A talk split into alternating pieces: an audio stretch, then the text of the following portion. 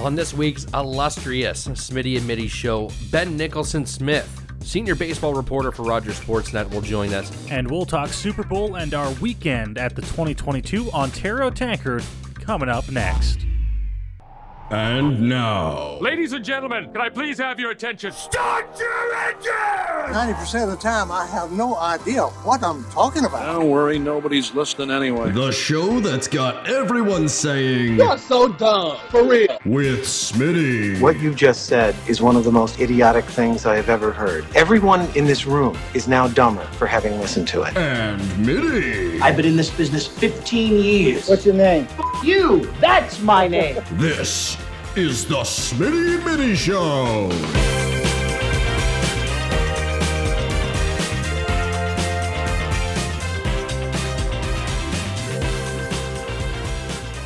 Smitty and Mitty Show podcast, one of the rare Tuesday editions of this very show. Noah Smith, Tyler Middleton, here again with you on Super Bowl Monday as we record to wrap that up.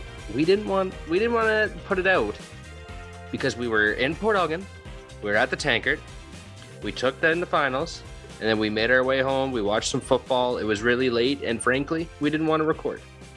It was a late Fair night. We had a lot going on. Uh, we had a busy day Sunday at the 2022 Ontario Tankard. And uh, we'll say a big thank you once again to our sponsors, Goldline Curling, the Choice of Champions, and Dave Middleton at Sun Life Financial in Kincardine. Life is brighter under the sun. We had a chance to see both of those gentlemen, uh, both of those organizations, both of those sponsors on Sunday, as well as Tyler. We got to meet and, and see a lot of fans of the show, and we got to throw some t shirts out into the crowd at the fifth end break in the finals. Overall, fantastic Sunday for the Smitty and Mitty show, I'd say.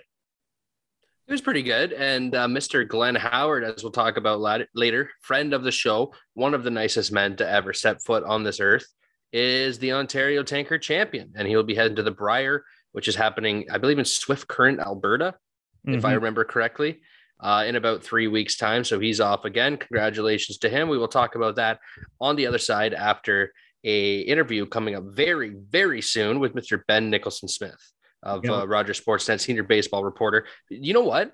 You know what was supposed to happen today, this very day, today as we record this So the Monday. So the Monday, Valentine's Day, to all your loved ones out there. What was Happy supposed- Valentine's What was supposed to happen today? I forget. I don't know. pitchers, pitchers and catchers to, were to report today as of February 14th. They were supposed to be making their way down to Florida, and we are still in a labor dispute, which we will talk about with Mr. Nicholson Smith. Uh, what'd you do for Valentine's Day? Do you do anything? Because you know what? I- I'm just going to air a grievance here. I hate Valentine's Day. It is the dumbest, next to Christmas, it is the dumbest holiday we do because it is solely for organizations and people that make money. I mean, you should tell your loved one you love them every single day. You shouldn't need a specific day to do a big gesture. You should be able to do that randomly throughout the year. It is, first of all, certainly not a holiday. Um, most people don't care. Uh, I feel uh, I didn't do anything. Right, I worked. I had to take the uh, take the puppy Okay, to class. that- that's also the wrong answer is to do nothing. Well, no, no. Like I, I, uh, I went. Well, me and Brittany, um, will be. Brittany and I. Brittany and I will be celebrating, if you will, will our one year anniversary in a couple weeks' time. So I said to her, I said, One year? You made it one year? not yet, not yet. Okay, true. Uh, Fair so- enough. If you didn't get her anything for Valentine's Day, you're going to come up just short of that one short year a mark. year. Eh, I, I think I could have snuck away without getting anything. Uh, we decided that we're just gonna kind of put them in together. Um, so I did get her some. I got her some stuff today. Um, not really a flowers gal, so didn't waste the money there. Um, but I got her some things. Wish her a happy Valentine's Day, and we're gonna go out for a nice steak dinner in a couple weeks' time. So Who's paying for that steak dinner? partly a gift card, partly me. You are a romantic, my sir. Let's go out to McDonald's. I got twenty dollars. Whoa, whoa, whoa, whoa, whoa, whoa, whoa. This is the keg, good sir. This is quality dining. But if you didn't have a gift card, would you be going to the keg? Yes. Uh, come on. Not right now, maybe a little bit later. If you could save up for a couple months. Yeah, it can get expensive. We went to the keg uh, just before Christmas and once again had a gift card from work and still ended up having to pay like $70 on top So of a $100. Your gift work is just giving you keg cards. Oh, yeah. Just hands them out. Why can't he give out actual kegs? That would probably go over better. Well, Is that illegal? That that's probably illegal. I would assume I wouldn't think it is illegal, is it? to just hand out kegs. I'm drinking age. But I don't think you can give away booze. We're getting okay. Uh, Way off topic.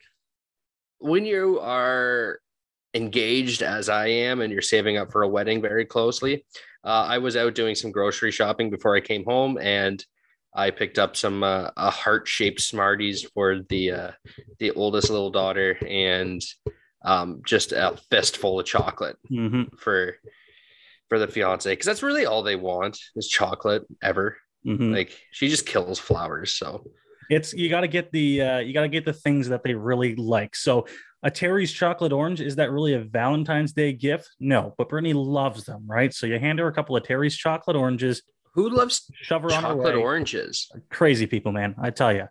I tell the you. only way to, the only reason that they're enjoyable is because you get to smash them. They're the only food you get to smash before you eat. uh, watermelon, You don't smash watermelon, but you could. not to eat it. Sure, you could. You cut it to eat it. What you're gonna smash it on the ground and then pick it up like Ross or like Rachel and Joey eating cheesecake off the floor? Why not? I would Uh, beg to dirt? I would. I would argue Grossness? smash more things than eat them than you probably think. Okay, name one. That is not a watermelon because that's a terrible idea. Who eats pumpkin? Uh, you're right. I hate pumpkin pie. Well, but that's not just straight pumpkin. Okay. Okay. Give me two seconds here. And you don't smash a pumpkin to do that. Like again, you don't just throw it on the ground. Nuts. You got to smash nuts open. You crack nuts. Well, you could smash them. You could throw a hazelnut as much as you want against that wall and it is not breaking. Or Uh, like a, you need a nutcracker little fork thing. I beg to differ. I think I could. It will, next time you're back in studio here, we'll throw some hazelnuts against the wall. See who can break it open first. It's gonna be It took two months for you to put that drywall up. And we're gonna see if we can poke some holes It'll in take it. it'll take one show to put holes in it with walnuts. All right. How about we uh we go to Mr. Ben Nicholson Smith? And you know what I think I want to do with him? You know what I'm thinking? I'm thinking we do a little bit of our percent that game that is just sweeping Ben, the nation. That yes. Uh, How, how about we play that with him? We've been playing it with each other, but it would be a good idea to bring Ben on, play percent that with him, and It's okay to play with each other, but sometimes you need to play with others. sometimes you need to play with other friends right the more the merrier is what they like to say uh, let's bring him on here senior baseball writer with sportsnet and friend of the show a three-time guest now this is his third appearance on the show mr ben nicholson smith ben thanks for hopping back thanks for uh, coming on the smitty mitty show for the third time It's my pleasure. Thanks for having me on. I'm glad to be a three-peat guest. That's um that's pretty impressive. So thank you.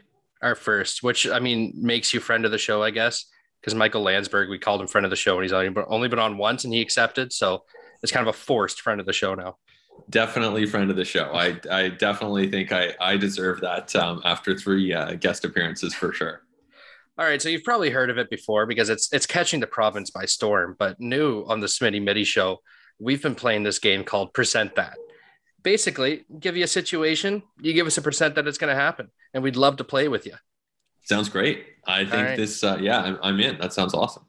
It's it, it's going to go huge. he's just definitely, just he's so you definitely know. heard of it before no doubt Yeah, it has to. It- Have. yeah, You've seen it around the social exactly. medias. All right, so first one, percent that we start spring training on time. Oh, that's low. Uh, five percent. wow and then it, it branches right off percent that we start there we miss any regular season games percent that we miss any regular season games. So I mean, there's also the possibility that they could start the season. it- Can I can I say a couple sentences, or do you Oh, just yeah. want to? no no yeah, you're fine Okay. Well, elaborate you- my thought process then would be Okay. that you know you've got uh, you know clearly it's going to start late for spring, and then if they reach an agreement, let's say it's March 1st. Well, you need four weeks. You need some time for the players to arrive. Like it's going to take some time, but you always have the option of pushing the entire schedule back by a few days. So you could start it on April 5th instead of on March 30th if you really had to end the season, you know, just one season, end it on November the 5th. Not ideal, but you could do it and get in 162. So I, I think percent that we get a full season in, is that how the question was phrased? percent it was percent that we miss regular season games Okay, percent that we miss regular season games, I'm still going to say 40. yeah it's that high Yeah. yeah I, j- I, j- it, I don't understand how the owners could be willing to miss games knowing that for one they've lost money. For two there's just no appetite from the fans. I don't i don't understand how both parties don't know that that you know what we cannot miss games. Yeah it's um yeah i mean you look back to the last time it happened 94 95 like that did lasting damage to the sport there's no question. And anytime that you're willing to miss games and you show fans that you're willing to miss games it's bad. So, you know, let's hope it doesn't come to that. There's still time for the sides not to get there, but um, they have both indicated, like the players and the owners internally and to each other, have indicated, hey, this is something we are willing to consider. And that in itself is a little bit scary for fans and, and those of us who like to watch baseball percent that what are the chances that we see a, a, different style of playoff than what we're used to? Whether it's increased amount of games increased amount of teams what are the percentage chance that we see something different at least? 95 i would say. Like I, I think that it's almost definitely going to change. It's almost definitely going to expand. To me i would put the chances like 5% status quo 47.5 for 12 teams 47.5 for 14 teams but I think it's going up. And really, the question to me is how high. That's some quick math. We cannot do math that fast. All right, I uh, this one might be a little more challenging. Percent chance that by the end of this year, either Bo or Vladdy have a new contract extension. That's a good one. Um, yeah. Okay. Either or. And by the end of 2022, we're saying the calendar yes. year. Okay. Doesn't have, doesn't have to be the regular season, but by the end of the calendar. By the end of the calendar year. Right. Because we saw the Berrios one they did in the fall. So that's certainly, you know, on the table for them. So, you know, I would say I would say the chances are decent. Like I would I would say 60% that at least one of them has an extension. Which one do you think is more likely to get the extension offer? I think Vladdy would be slightly more likely. Uh, you know, just a little bit younger. You know, if you're talking about 10 plus years, just yeah, a, a little bit younger. Um, you know, Bo's an incredible player too. You want both of them, really. And I think there's a within that there's a there's a chance that they extend both. Do, do you think any of that answer that you just have comes from a knowledge that maybe they don't feel super comfortable still with with Bo where he is at shortstop? I think he's a major league shortstop. I think that they are comfortable with him at shortstop. Um, like even this offseason when they were thinking about different um, shortstops out there in the market, they basically went into it thinking Bo's the shortstop. So Corey Seager, for, for instance, he was really of interest to the Jays. But my understanding was if they were going to go after Corey Seager, probably would have been more of a third base and a bit of shortstop hybrid type role um, instead of displacing Bo and trying to do something there. So I think they like Bo. I, I, mean, they love Bo. He's he's a great player. Any team would love to have Bo Bichette. And then it really becomes, you know, how's he going to age? You know, does he have some more growth when it comes to his swing decisions and plate discipline? Um, how does his power evolve? He showed some great power increases this year. Max exit velo went up um, and, and, certainly improved defensively. So he's a guy you want to build around without a doubt. And uh, yeah, I think that I think there's a good chance that they make him an offer at some point too. All right, I got one final percent that question, and then Mitty, I don't know if you have another one, but oh, I want to ask you um, and we were toiling over how do we ask this question, knowing that playoffs are probably going to get expanded. Um, so we're going to go with what is the percent chance that the Blue Jays make a World Series in the next five years? Okay, interesting. Um, all right, you guys are going to get a window into my mind here. So, um, uh, okay, so I'm going to just do the one year calculation and basically multiply add it add it times five. So all right, a lot, of, a lot of, math on the show already. Yeah, yeah. It's, hey, I My mean, this hurts. is yeah, exactly. Um, so okay, in any one year, I think the Jays are probably one of the best five teams, um, maybe you know, give or take six teams um, in the American League at this point in time. So let's say that's one in six um, that they would make it in any one year. So I mean, I think there's at least a 50 50 shot. Like I'll say in the next five years, there's a 60% chance the Jays are in the World Series. No, the thing about baseball is it's all, and when you're in, when you're in an, a division that involves the Yankees and Red Sox, it's so hard to tell what's going to happen next yeah. year because the, the Red Sox could throw another, you know, $500 million at somebody because who knows? They can. That's who they are. 100%. And I mean, the, the Red Sox, like they've kind of eased up the last couple years you know that they're going to you know do everything they can when Bogaerts hits free agency this coming like next next winter, not this winter, but next winter, they'll probably re-sign him. maybe they go out and do some more damage in free agency. They'll certainly have the means to extend Devers and and their core players. So you know that's a team that's really really good as well. I mean, even Tampa Bay actually ended up spending a little bit of money, not an ex- not an extraordinary amount of money, but they they found a piece. They like, exactly a, a, huge amount for Tampa Bay. You guys are talking me down. I want to modify my answer. I'm going to say fifty percent. Fifty percent in the next five years. Okay, still um, higher than I thought it was going to be. Yeah, so. that's still yeah yeah that's still higher than I thought. Uh, so this one kind of goes with that one, and I've been known to be a little hard on Charlie Montoyo sometimes. It's kind of my thing. A little hard. A little hard. The odd time. So my question is, when the Jays do make that World Series, is Charlie Montoyo going to be the manager? Well, if it's this year, yes, he will be. Um, I mean, yeah, they, he's he's obviously their guy. He's um, he's under contract.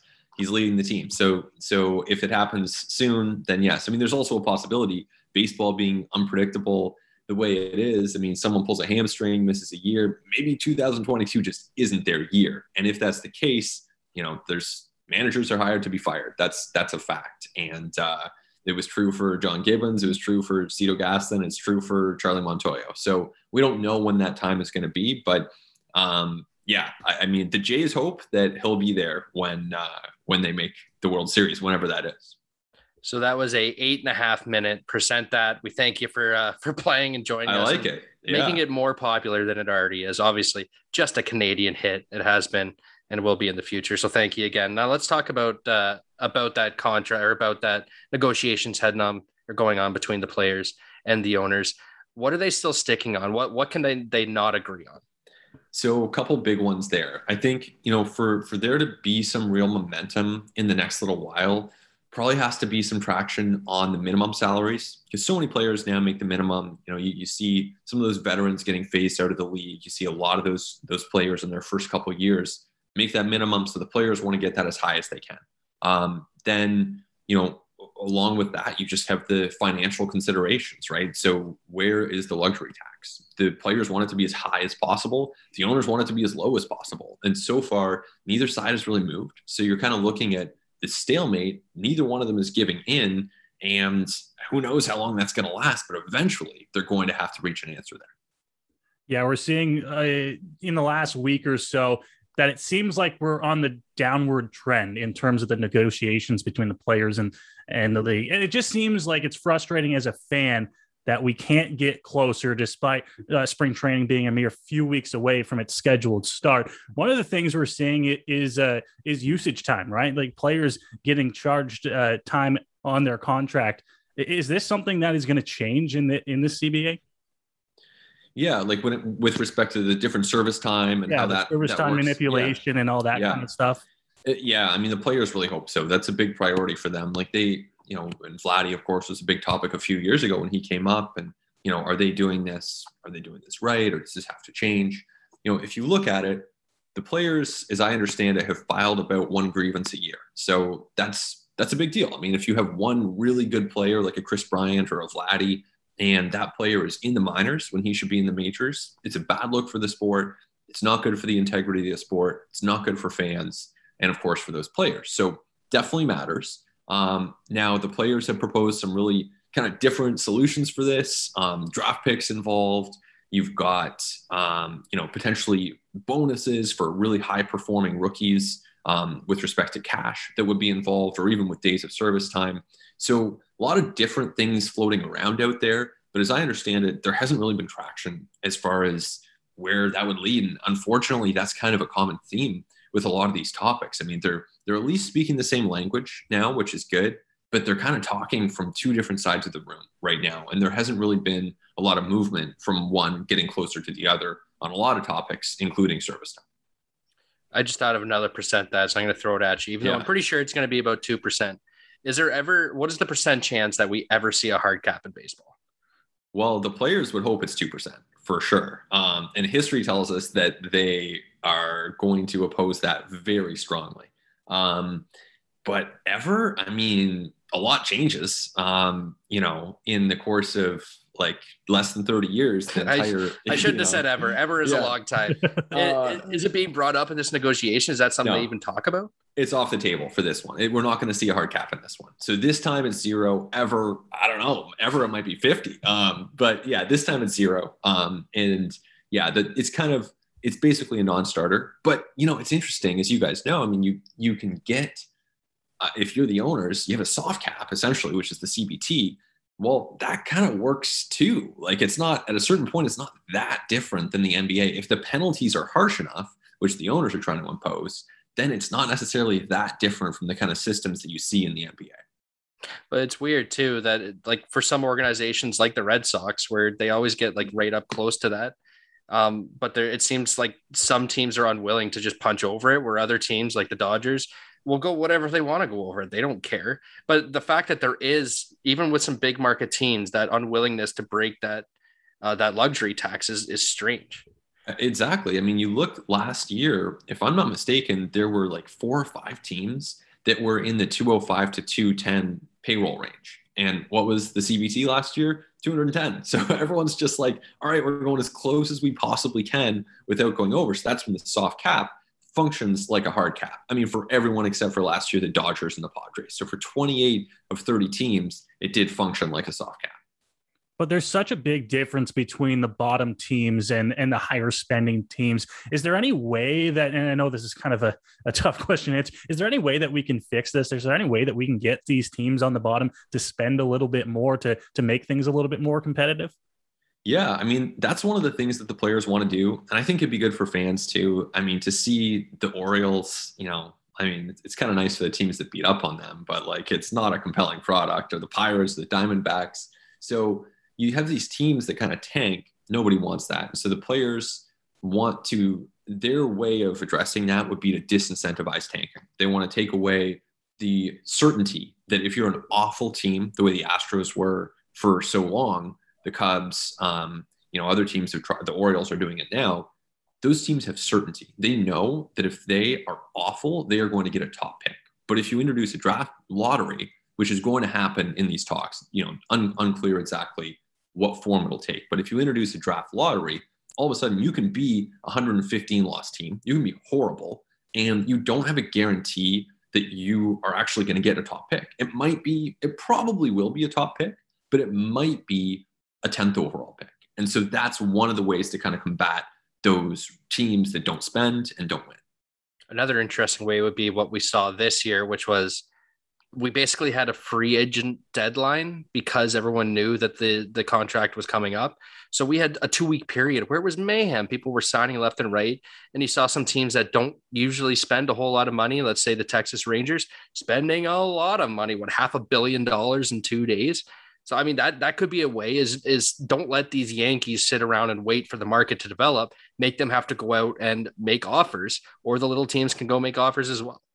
Yeah, I mean that was an amazing stretch. It was kind of unexpected. I thought it was going to be slow, then it ended up being incredible. So I think any way we can replicate that would be would be amazing. Like it's just so fun as a fan of the sport to have this flurry of activity, and you check your phone, and Corey Seager signed, or Marcus Semien, or Kevin Gausman, whatever the case. Like it's great. It's hard to it's hard to create it. I know it happens in other sports, but sometimes that's because there are finite dollars going around. And of course, that's not the case in baseball. So it's tough to really orchestrate. But one thing that I did actually like, in addition to that, this offseason, is just the fact that you know you had this period of time, of course, it was for a lockout, so no one wants that, but you had this period of time where there were no moves at all. So I would actually like to see a transaction freeze period, say from December 15th to January 15th, and you would still have lots of time to get moves in. I want to switch up and talk a little bit about the Blue Jays here because we only have about five more minutes with you. Um, the Blue Jays this off season, it, it feels like so long since we've talked about who's on the Blue Jays right now. But as it sits, they got about four guys that look like they will slide into the starting rotation pretty well. And the conversation now shifts to who's going to find that five slot in the rotation for the Blue Jays this year. Is there any conversation that you've heard that the Jays might be looking to go out and get someone, or is it going to be someone from within that might fill in that five slot? They'd like to go out and get someone. Like they were definitely searching. They were they were really active in trade talks before the um, the lockout set in. So they were really searching. Um, where that leads, again, hard to predict, but that's something that they're looking to do. And Then you've got Stripling. He would be kind of a solid, you know, swing man. We've seen him. He's useful. He's a good pitcher to have, and certainly better than what you'd see in a lot of number five spots. And to me, Nate Pearson is is really interesting there too because his command wasn't there, but he's got great stuff. So if the command is there, if it kind of appears for him, he would be a great pitcher to have, you know, kind of potentially as a surprise, like some real upside there. So he's one to watch as well, of course. Is there an appetite within the Blue Jays organization to allow, if they go out and make a trade, that Pearson can start in the bullpen, could be in the bullpen, or if they fill that fifth role, is he going to be in the minor leagues still being stretched out to start? It's a great question. I mean, because they probably will add someone. I think they, they'll probably add one more pitcher before opening day. So, you know, at that point, he's not penciled in. I think you start the spring by stretching him out and you see what you have. You see how he looks um, and you see what injuries come up because maybe you need him, even if you do sign another guy. So you're definitely going to want to stretch him out to begin spring.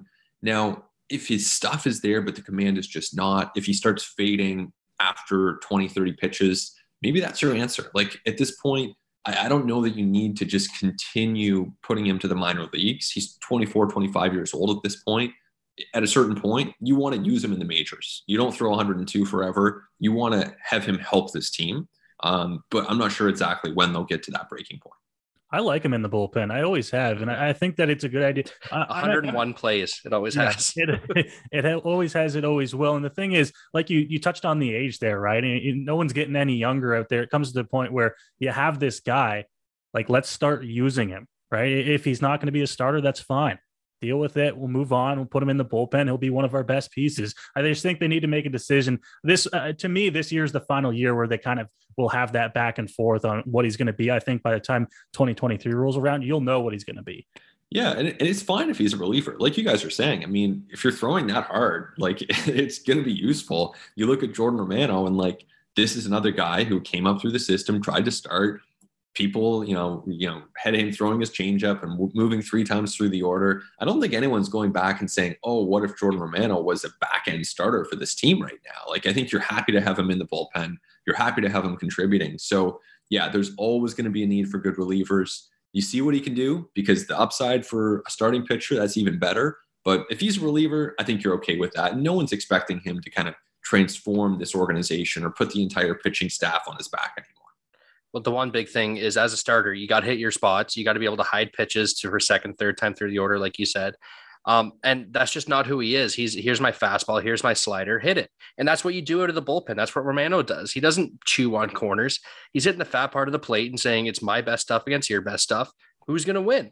And for even for the Hall of Fame players, seven out of ten times, it's the pitcher that wins that battle. So I think it's a best place, best spot for Pearson is throw the ball hard, hit the zone somewhere and let's see if they can hit the baseball. Yeah. And, and I think that you'll find people within the game who agree with that completely. Right. So, you know, for Pearson, he's still got that chance. And again, just for depth purposes, you stretch him out to start spring and maybe he's got great command of that slider and that changeup's coming along. And all of a sudden you found yourself like a real asset for the rotation, someone who can really be a difference maker. But as you guys are saying, hey, bullpen will be will be fine there. I got one more for you if you have time for it. For sure. Obviously, there's still an opening at third base. I think uh, that's one of the biggest spots that needs to be filled, at least an infield position. Uh, two questions. One, do you think there's even a chance that if there's a first baseman, let's say Freddie Freeman, that's willing to come to Toronto, can we see Vladdy at third base? And if not, what are the other options for this team? Uh, yeah, I mean, Freddie Freeman, that'd be amazing. Uh, great player. I don't think it's that likely. I think Me if he leaves, yeah, if he leaves Atlanta, I think you know the Dodgers would probably be the team that people point to. Uh, the Yankees, of course, are a team to watch because they've done nothing so far this offseason. Now, yeah, I don't see Vladdy going a third at this point either. So we'll put that in the very unlikely category. Now, as for other guys they could go out and get, there are some options. I mean, the trade market, of course, Jose Ramirez is the name that everyone is really fascinated by, as they should be. I think he probably stays in Cleveland for now.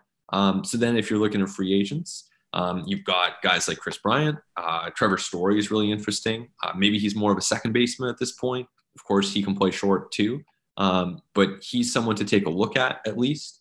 And you've got more options on the trade market, like a Matt Chapman. I mean, the, the Jays need to be talking to Oakland about trades. I'm sure they have already. And Chapman's a pretty interesting guy. Like you're not getting a whole lot of batting average there, but he could run into 25 and give you really good defense at third. Every single one of those names you just listed sounds fantastic to me. Yeah. So if they wanted to go out there and make one of those moves, uh, we'd certainly be for it. Ben, listen, thanks for joining us once again. Uh, been a pleasure to have you back and talk some baseball. And I know that we're excited for the season to roll around. And hopefully, if your percentages are correct, it won't be too long before we have baseball back.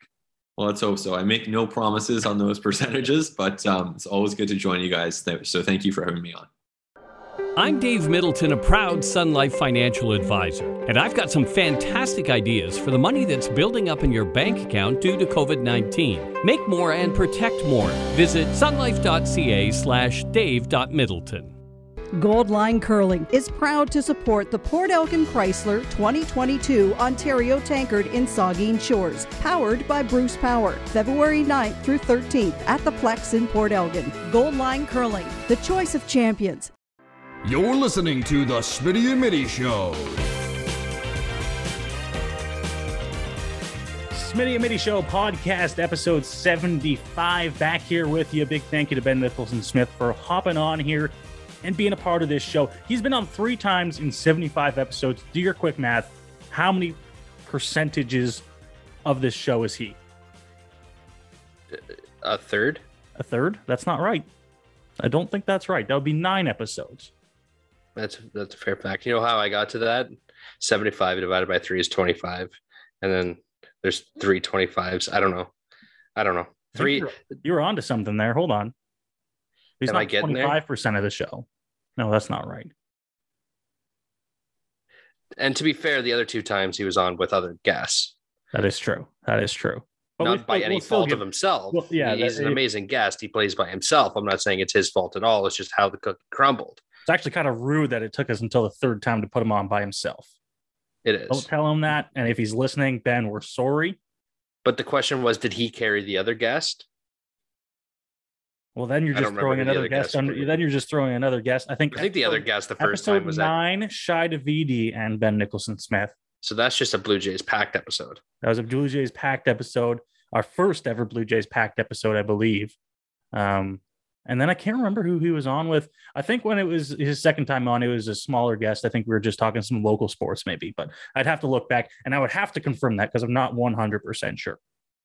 Really, you sounded 100% sure. Confidence is the key to everything. My family hates it.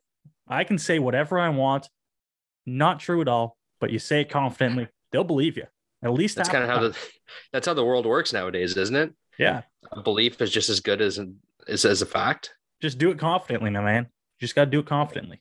As long as you believe, you can do whatever you want, my friend. Anything you want. What do you want to talk about here on the back end? What sports? I mean, we have to talk about Super Bowl. You want to start with Super Well, Bowl? Well, let's start. And obviously, podcast coming out a day late this week. We talked about it off the top of the podcast. Why Super Bowl Sunday? We were up in Port Elgin for the 2022 Ontario Tankard. So, why don't we talk about those two things? Because obviously, probably a better time to talk about them now because we'll forget about it. Other things will come up and we won't get the chance. Am I fair to The- say the that? que- yeah, but the question wasn't what should we talk about, is what should we talk about first?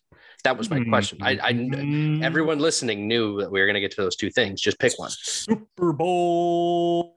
That's what I said. So why'd you do the whole explanation? You got to tee things right back up. It's been like 30 minutes since we did the intro. I but I People literally forget. just I just okay forget. okay Super Bowl. What was your main takeaway of the Super Bowl happening in LA in a brand new stadium? The halftime show is way better on TV than it is on radio. That is my takeaway. Okay, Would you agree Well- with me? We were in a convoy. I hate to use that word.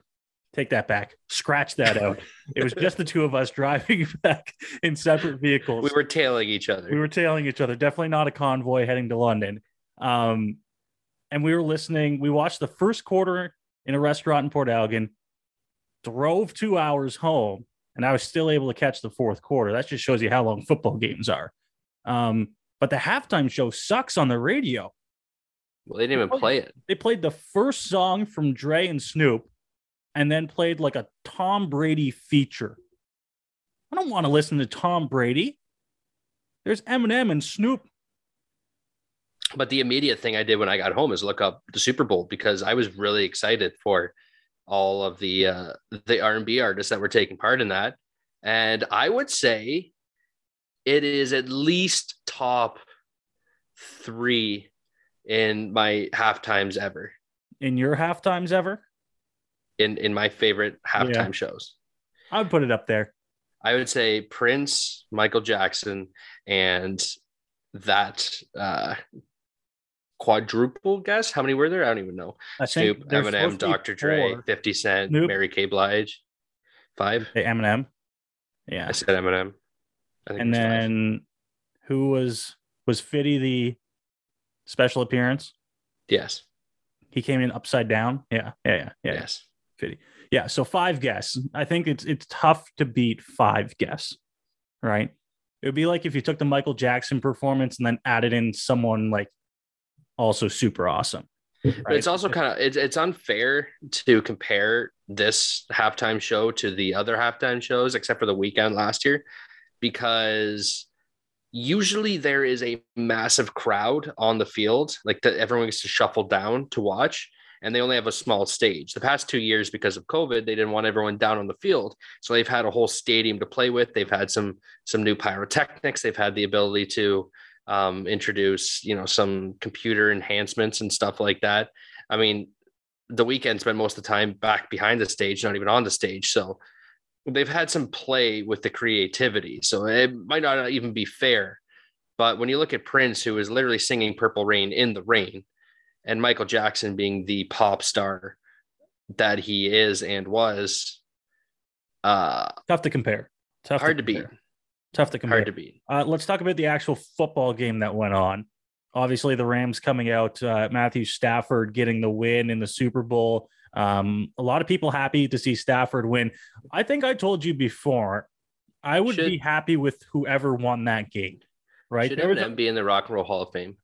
I think he is. He's up for ballot this year. Up for ballot, first okay. year. But should Eminem be inducted into the Rock and Roll Hall of Fame? Sure. Why not? Does he does he participate in rock and roll at all? It's more of like a music hall of fame, to be honest. Should we separate between a musical hall of fame and I mean he's the best rapper to ever do it, lyricist for sure. But does he deserve to be in the rock and roll hall of fame? That's my weird question. What qualifies you to be in the hall of fame? Do you have to sing music? Do country artists have the ability to get in the rock and roll hall of fame? Sure, if you do. I mean, of, if you do a I little bit of rock country, I would assume Lynyrd Skynyrd's in there, and you would call him country. No, exactly right. I think as long as you had an influence on any type of rock music, then maybe I don't know. I'd have to look up. I've been there and I didn't really You've been there in Cleveland? Yeah, went there. I've been through Cleveland. It is a special city. I told you we went there in my first year at Fanshawe. We took a weekend up with the radio program, went to Cleveland, went to the trip was to go to the Rock and Roll Hall of Fame. We actually go went to go grab some chewing tobacco and cigars and ended up going to an adult club um, but yeah, it was it was a good trip. It was a good trip. You know what I found out today as well from the press release of the Ontario government is that there's sex clubs in Ontario. Didn't know that. Interesting. So apparently, where do we join? sex clubs. Where do we join? Join a sex club. Yes. I hope that any future sponsors don't listen to this part of the show. They we go off the rails a little bit sometimes in the back half of the show. Okay. So I tried to I tried to segue into the football game, and then you asked me about Eminem being in the Rock and Roll Hall of Fame.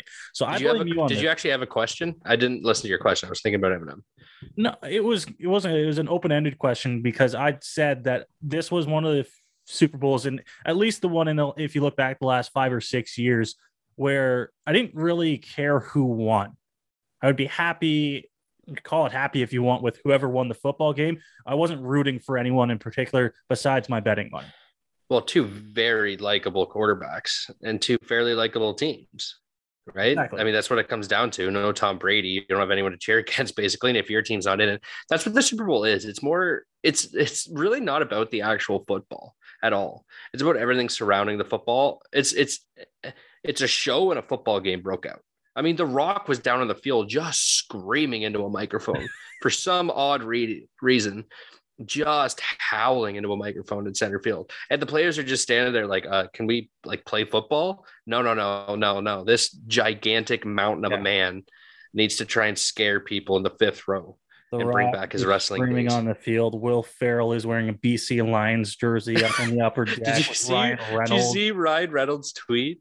No. He says he said Will keeps asking me why they're playing a fourth down.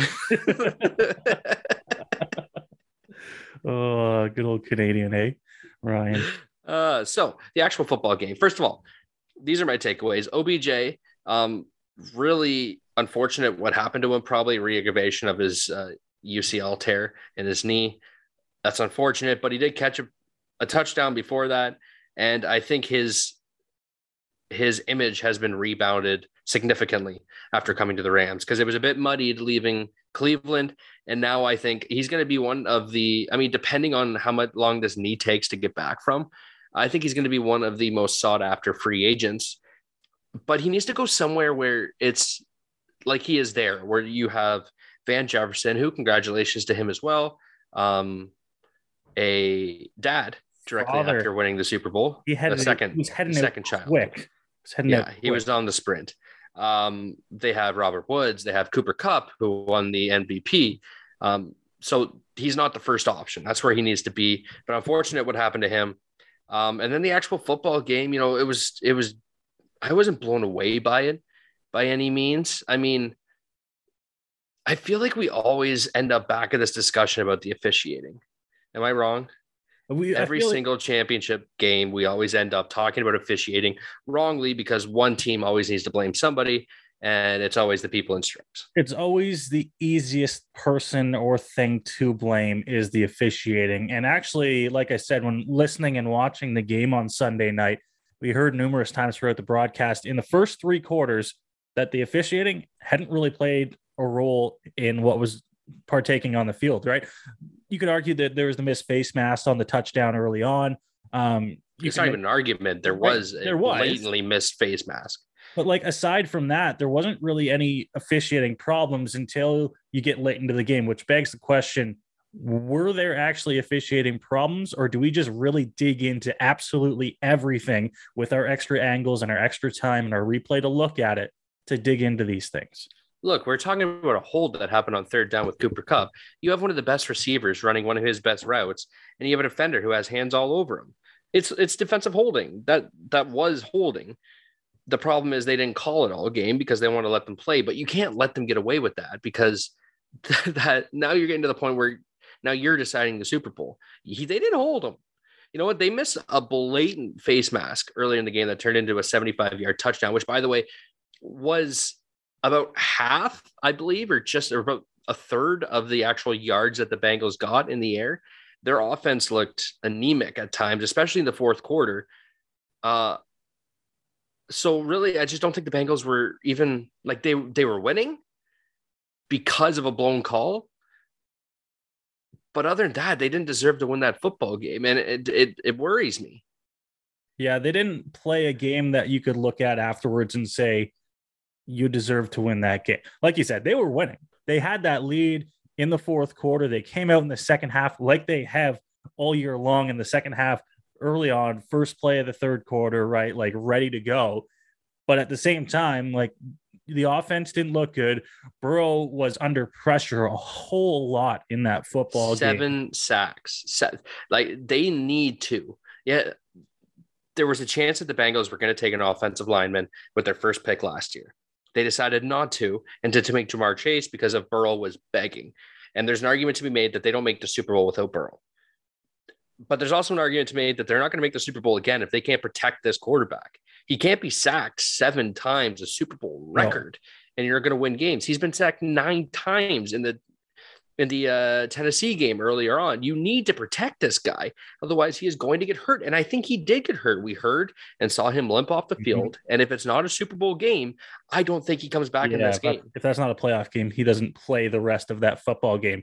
Um, they need to start protecting him, and I think they need to make that a priority in the offseason right? Whatever, however they do it, whether it's through the draft, make a trade, sign somebody, um, they need to make that a priority moving forward because from what we saw this year from Joe Burrow, it, it, looks like he can be the guy to lead them the next half decade, decade, right? Like into the future, the Bengals could be a really good football team, but look over to the opposite side of the field with the Rams, right? You got to have protection for your quarterback. You got to give him the time to make these plays. Getting sacked seven times, you're not going to win many football games. No, you're right. Uh, we're going to be talking a lot more football in a couple of weeks as we will be joined by a football analyst. And I haven't even told Noah that yet, but we do have that coming up in a couple of weeks. So we'll News to move me. on from football. I have one one question for you, and it's on the OBJ front. If right now the Bills uh, said that they are signing Odell Beckham Jr., would you be happy, sad, or indifferent? Uh, would you? I don't. I, I sorry. That was about to give a question right back to you. I think I would be indifferent, but I would want to hear more about the injury that happened in the Super Bowl. Does that make sense? Let's let's just say the injury. Forget didn't the happen. injury didn't happen. I think Yes. I'd be. Ha- I think I'd be happy. right? Okay, I think he's him coming out of Cleveland. Would you have been as happy if they traded for him out of Cleveland? No, or signed think, him out of think you need that year that he had this year to um what was the term you used? Clear up the like kind of clear up the muddy reputation, right? Um yeah, I think he needed that. And I think he's kind of done that over the last year in Los Angeles. Um I don't know if it would be a good thing to bring him back up here as close to Cleveland as Buffalo is. And Well, I'm just saying that that my point that, was my point was that his reputation has been cleaned since leaving Cleveland because I, I thought he was doubt, a cancer. no doubt, no doubt. And now, after just a short half season with a competent coach, a competent uh, quarterback, and a good system, a good organization, uh, he is all of a sudden going to be sought after. That was my point. Let's move on to the tankard because we went up to Port Elgin and that arena looked freaking amazing. I cannot praise the board and the committee and Curl On and the Plex and Saugeen Shores, Doug Flowers, Dave Middleton, Kate Volunteers. Hagen, all the volunteers, the teams. I cannot praise them enough for the job that they did. It looked amazing in that arena. The ice was quick, it was curling. The show we got to see in the finals was incredible. The semis was a little less, but um, you had a really young team that got an invite who was playing, you know, John Epping, one of the best curlers in the country. That wasn't going to go well for them. That was a quick game. But the finals between Team Howard and Team Epping was one for the ages with the way it ended. And I am so happy and proud that Saugeen Shores got to put on their face and show the curling world what they could be. And I think we've heard rumors. I think you might see another curling event sometime soon in that arena. We heard rumors.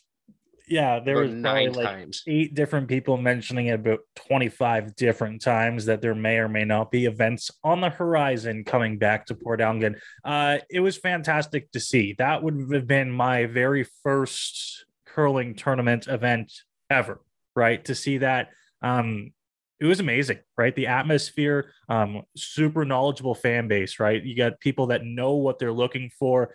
Uh, they're applauding when the correct plays are made. I don't even know that, right? I'm still trying to learn the game, and it was fantastic to get down there, um, five feet behind Glenn Howard, who's sitting Yeah. five feet um, off the ice, right? Like it was a fantastic point of view to get to learn those kind of things. Um, they put on a great show. It was so great to see that many people out there, a capacity crowd limited to the 500 that they were um, in Port. And uh, you know what? I think after everything that went on, and a month ago, if you asked the organizing committee, they would be happy with what just happened, right? Given everything that's gone on, they're super stoked with how that weekend went. It basically went down like it would have with no restrictions. Like, I mean, 500 in that arena is pretty full. It was pretty packed. You probably could have got, uh, I want to say another 200 if you packed some more standing in, put a little bit of people closer together in the seats. But um, if that's what they can get next year, if it comes back, then man, like what a place it's going to be to watch. we were gifted, like you said, an amazing spot to watch the game. We were right behind Mr. Howard. We got to meet him finally in person. Uh, we gave him a golf shirt, which we will be sending to him recently or uh, soon because we One we had was way too small. we only had a medium, and I don't. He's an athlete. He's not. Uh, he's not a small guy. Is that is Yeah, that fair yeah. to say? He's not a medium. It's not a disrespectful thing. The medium No. skirts are smaller than you think. Like mm, They're very small. very small. And we were walking around, like you said, throwing shirts out earlier in the show, and uh, my shoulder is killing me. It is Other- really hard. Uh, yeah, what did you call it? Like a 60 yard toss or something like that? Meh. It was at least, man. You just don't get the angles. You don't get angle. You can't. The if I'm throwing, is the hockey rink is 66 yards. can I explain to you that if I am throwing up into a crowd and it gets caught 20 feet above my arm angle, then it's going to come down that that 20 feet. It's going to go. It's Yeah, only at it doesn't halfway come- of its doesn't peak. come it doesn't come down the same distance that it traveled to get there. That's not, not how- exactly, Not but how it doesn't go straight works. down. That's not how the velocity works. It loses velocity, it slows down, and then it drops. It was also caught on. It wasn't looping when it was caught. it Ah, was caught yeah, on a yeah, line. yeah, yeah, yeah. Like that Next- thing was going. Ah, yeah. Next time we'll get out there before all the fans get in the seats and we'll stand at one end and we'll see how far you can throw the t-shirts. And or get the t-shirt cannon, like you said. I think that's we'll a way better. we'll get some kind of surgeon to sponsor us for the uh, inevitable surgery that will be needed after that. but again, thank you to uh, thank you to all the sponsors, to the board, uh, to Curl On, to the Ontario Curling Association. Um, for letting that event happen, making that event happen, and uh, being so kind to us. We appreciate it so much, and we're looking forward to what could happen in the future. We're looking forward to uh, seeing Mr. Howard play in the Tankard this year, and of course, uh, the Ontario, uh, the Brier Tim Hortons happening Fire. next year in London, Ontario, as well, which is uh, where we are from. So maybe we'll make our way down to that rink next year. Try to get ourselves some media passes to the Bud Gardens and see if we can get in. Why don't we? Uh, we listen, work our way. that is a pretty good show, eh? For a day late. Um, hopefully we didn't disappoint. I know we actually do have a handful of Monday listeners, and when I say a handful, a, a good chunk of our listens actually come on the Monday. So to anybody that was waiting on Monday to get their podcast fix in, our apologies. We were really late on Sunday. Did not want to record. Would have been the most boring podcast ever. So bear with us here. Worse than it actually was here. Yeah. Hopefully, yeah, yeah. Tough to beat.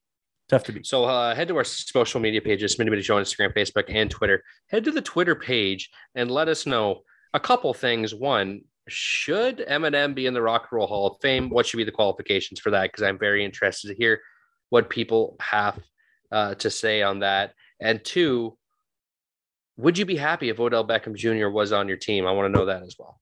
Does that mean I got to tweet those out right now? I would love for you to tweet those out. Okay, right perfect. Because I know you're not. So uh, I'll get so on how that. about you tweet? I'll wrap. Thank you to our sponsors, Dave Middleton, Sun Life Financial Life, Brighter in the Sun, Goldline Curling, the choice of champion, and a sponsor of the previously taken 2022 Ontario Tankard, which was amazing. Again, thank you to everybody. Uh, Noah Smith, Tyler Middleton. Thank you to Ben Nicholson Smith as well for joining us next week. A cup, a double guest, two guests to talk baseball as we'll be joined by Mr. Tom Volk who uh, was previously on this show, Baseball Canada representative, and also Mr. Bob Elliott of, of the Canadian Baseball Network, and um, just uh, an amazing baseball mind. He's also a voter in that Hall of Fame, uh, in the Hall of Fame vote. So we'll talk about Bonds, Clemens, the steroid era, uh, everything there is to talk about with the Baseball Hall of Fame for Noah Smith. This is Tyler Middleton saying thank you for another week. It's the Smitty Mitty Show across all your podcast networks.